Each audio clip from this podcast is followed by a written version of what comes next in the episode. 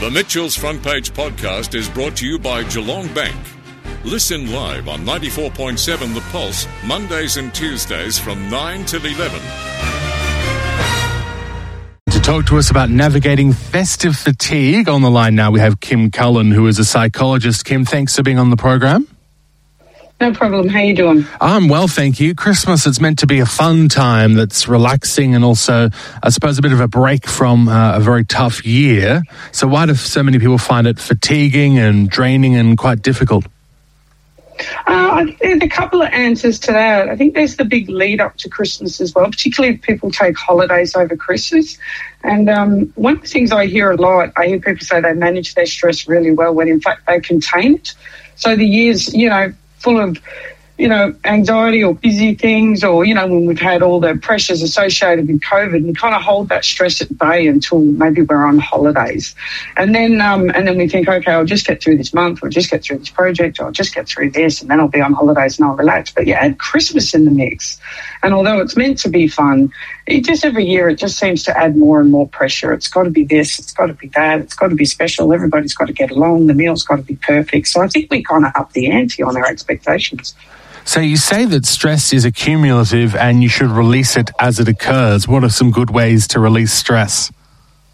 Well, so, uh, how you release your stress is fairly subjective and personal, but um, I suggest that, uh, you know, personally, I have a little stress toolkit and it has a few things that I do that I can do in under 15 minutes and a few things that I can do in under 30 minutes because we have daily stresses. So, you know, logically, you should release your stress daily. So, one of my favorites is my favorite tea is peppermint tea, and I can always take 15 minutes somewhere in my day to have a peppermint tea go and sit outside and, and just be in that different space and people watch and you know feel the different air. And one of the things I also use is my phone. I don't generally go on social media if I want to de-stress because you might see something that you don't want to see. Mm. But um, we, we often have, um, we all do. I think we all have. Fo- um, photos on our phone. And there are moments and of people that we love, and just a cuppa and just having a look at flicking through my photos just chills me out just a little bit before I get along with the rest of my day. But I do recommend that, you know, people come up with anything they can do in under 15 minutes that feels like a little bit of a, a treat, a little bit of relaxation, or a little bit of self care. I love that. I think that's a beautiful idea, sitting out there in the, the sun on your phone, having a look at some great memories. Um, I think that's a really, really good idea. What do you think are the biggest factors that contribute to our stress during Christmas? Is it interpersonal relationships? Is it the shopping, money, cooking? What is it? Well, I think it's all of the above, um, and each one of those you mentioned, the you know the shopping, the interpersonal relationships. It depends on what they look like in that person's life at the time. So if you you know if it's been a bit of a tight year, then you're going to feel the strain of the shopping. If you've got strains in your relationships, or um, you know. You know, people that you want to catch up with that you can't and that you're missing, then that's the one you're going to feel most acutely. So if you're going to address your stresses, have a look at what's worrying you the most. And, and, you know, don't cover everything. You know, it, would be great if all the all the food was good, all the shopping was good. You could see everyone that you want, but just pick the one or the two that are most important to you, and focus your energy on those because the rest are incidental. Do you have any tips on how do you stop negative things from derailing Christmas? Because, of course, something will always go wrong, whether you forget to cook the turkey or defrost it properly or something like that. And I suppose once one bad thing happens, you start to then feel bad about the whole thing and the negative thoughts build up. Are there ways that you can sort of disassociate and say, well, no, this bad thing happened because nothing is ever going to be 100% perfect, but we're going to keep going on and enjoy the day? I think one of the things that you could do is when something does go wrong, and I do say when instead of if something goes wrong because something always does Christmas. Yes. Um, when something goes wrong, it's yeah that wasn't great, but you know it's done. And does it actually ruin the day, or does or does the you know the food being burnt really have a massive impact on what matters to me today? And if you if you you know if you direct if you direct your energy to the things that are most important, then they will probably be the things that actually work out. If we try and do everything, that's where there's gaps. So just, you know, acknowledge, yep, didn't want it to go that way. But actually, it doesn't mean the day's ruined. It just means that this, you know, this chicken's overcooked.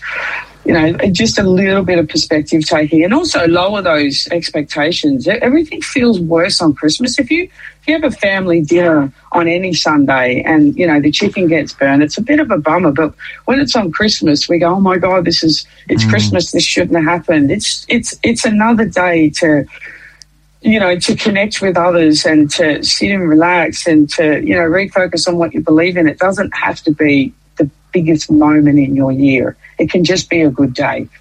Any final things to leave us with? Any top pieces of advice? Because I'd imagine people are listening very closely and uh, concerned. I mean, we're happy that Christmas is here, but also concerned about getting too stressed out and that having negative consequences. So, anything that we can do to manage that or uh, alleviate some of those issues? Well, I can tell you what I did. Um, you know, what I generally do as far as Christmas Day goes. Um, Christmas Day to me is a day to, you know, enjoy the day. I kind of take, you know, I have a tree up and I have kids, and I think it's going to be a great day today. I don't go, it's going to be a great Christmas day. Just try and make it actually a good day. But don't wait and don't do the big build up and, and work your butt off making that day perfect. You know, have your little treats along the day, use your little um, stress kit, and just try and make it a fun time to connect, uh, connect with who you want to connect with, or spend the day doing things you enjoy. Just lower the lower that pressure off yourself a little bit. Well, thank you so much for being on the program. Appreciate it. Hopefully, people take heed of that advice. Have a great Christmas yourself. No problem. Thanks so much. And, um, you know, uh, Merry Christmas to everybody who's listening. Thank you very much. Kim Cullen with us there, a psychologist. The Mitchell's Front Page podcast is brought to you by Geelong Bank. Listen live on 94.7 The Pulse, Mondays and Tuesdays from 9 till 11. Or search for Mitchell's Front Page on Facebook, Twitter, Instagram, or wherever you get your podcasts.